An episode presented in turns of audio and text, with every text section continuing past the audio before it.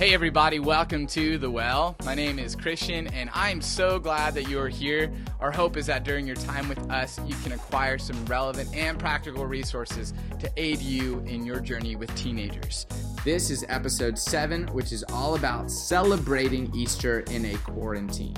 So, without further ado, welcome to The Well.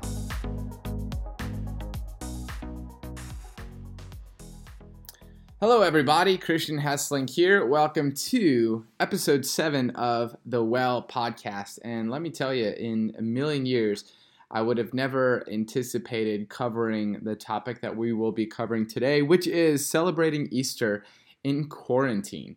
Um, I know a lot of us are still probably a little shocked about just kind of uh, everything that's happening right now, and we're still trying to make sense of what life is like in this season. And with that, I know some of us are even wrestling with how do we celebrate Easter in a season like this? Um, how do we work through this? So I wanted to come at you guys with a quick, uh, kind of short podcast for you guys um, to kind of talk about um, some ideas on how we can celebrate Easter in the middle of a quarantine. Um, so I'm going to share just a few points today, and that'll be it. It'll be nice and short and brief, so you can go on with your day. Um, but I wanted to mention that some of these ideas are gathered from our dear friends over at axis.org, axis.org, and we'll be posting a link to their article in the show notes. Um, so we're going to share some ideas from them, but then we're also going to add some of our own ideas for celebrating Easter in quarantine. So let's jump in, and it's uh, it's just me today. Usually I have someone co-hosting with me. Um, but since I'm at home and at quarantine, even the podcast is looking a little different. I'm actually in my dining room right now, and my dog's on the couch, and my wife is across the room working on her laptop. So um, that's we're rolling with the punches over here. So uh, anyway, let's jump in. Things uh, things that we could do to celebrate Easter in quarantine. The first one is this, and I love this one. This one is from our friends over at Axis. It's to wear that Easter dress. If you have, you know, that Easter attire, go ahead and put it on. Because I know a lot of people look forward to just kind of uh, wearing their Easter clothes, uh, dressing up in spring colors, whatever it might be, right?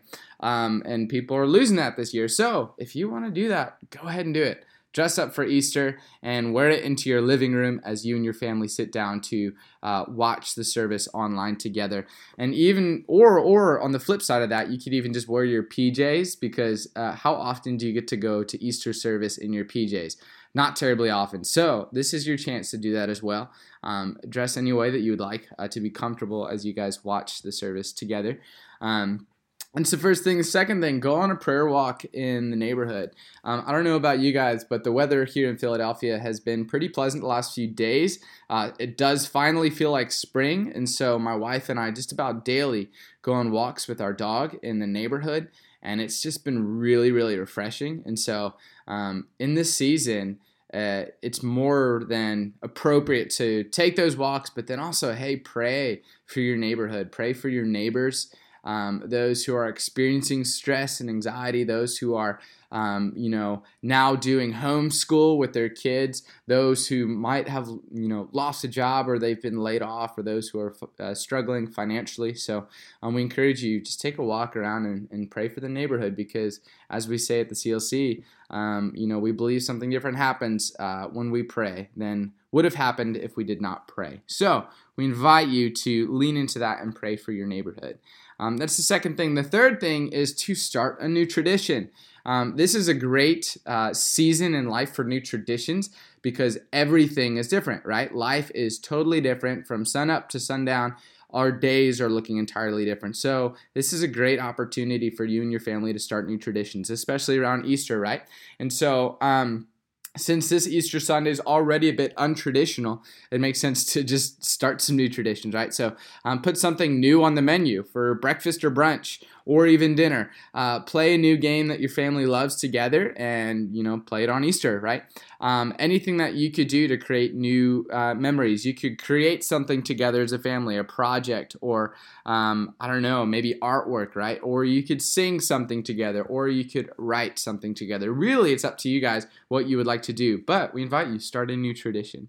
Uh, this the second to last thing that I have for us is to um, to connect with family members. Now you've probably been hearing this one a lot in the past few days and few weeks, like connect with people, connect with people, connect with people, um, because we really do believe that this is something that's incredibly important in this season. And so a lot of people have been using Zoom, which is an online platform to connect with people. Um, but I would invite you go for when you do Zoom, you actually have to schedule that appointment with your friends so that you both join the chat room at the same time.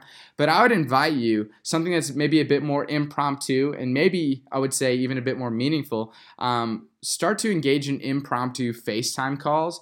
Um, or you can go on Facebook Messenger and you can just hit the video button in your iMessenger account with that person. And so if you just hit that, that calls them with a video chat. Uh, and it's impromptu, it's organic, and it's pretty meaningful. So um, I'd invite you do some impromptu FaceTime calls to people who might not be expecting it, or to people that you know would um, would really enjoy just a kind of a meaningful conversation. Maybe someone who's experiencing isolation or or nervousness, or who you know those who feel alone. Uh, like for for example, we know a lot of people in the hospitals do not have visitors. Um, visitors this in this season. So give them a call. Feel free to check in with them with an impromptu call. And of course, if they don't want to talk, they won't pick up. Um, but I think those impromptu moments are maybe a bit more meaningful sometimes. So um, we got one more that I think is really, really important. Um, is, and that's what I'm calling share the narrative.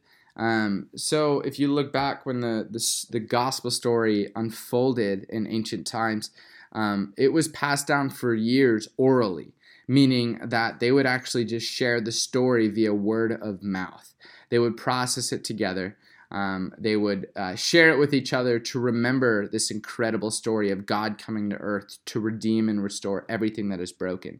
And so we really have a great opportunity here to lean into um, that experience, to share the narrative, to talk about this story, and especially in a time like this when um, when we need hope uh, when we need an encouraging word, um, we can talk about this story together as a family, as a community. And so, bring up this story when you guys are talking about difficult situations. Bring it up when you're talking about, you know, death and and all of these really difficult circumstances, right? Um, because as Christians, we do believe that this story can speak to any ailment, any issue, any pain, any brokenness we might experience in this earth. Um, and it does so in that we believe that God is bringing restoration and redemption to every broken broken part of the world, right? And so we invite you, um, as you process the season with your kids, as you process process this season with your teenagers, go ahead and try and wrestle with how does this story of the gospel intersect with our experiences today? And what does it look like for us to have the hope of the gospel, the hope of Easter, right? Um, what does it look like for us to be a hopeful people in a very dismal world right now? So, uh, with that, share the narrative. Just keep bringing it up. Let it become kind of ingrained in your fabric uh, as a family, and ingrained in in just your life. And that happens a lot just by talking about it. So. Um, that's it. That's all we got. It's nice and short and brief for you guys. Um, we hope it helps and encourages you, encourages you in this time to do Easter differently, just because we really have no other option nowadays. Um, and so we invite you to consider doing one, two, three, or all of these things as you uh, celebrate Easter this week. And of course, if you do not have a church home um, or if you do not have a place to tune in online, we invite you to come hang out with us at the Christian Life Center online. You can watch our service on our website at clcfamily.church slash live, or you could join us on Facebook at CLC Family. And if you'd like to kind of stay uh, following us here at The Well, you can visit us online at clcfamily.church slash The Well. You can visit us on Instagram at the.well.podcast or on Facebook at The Well Podcast 1. Or if you have any questions, you can email us at the well at clcfamily.church. So thank you guys so much for tuning in for this episode. We love you guys, and we hope that you have a joyous, peaceful, and life giving Easter. Take care.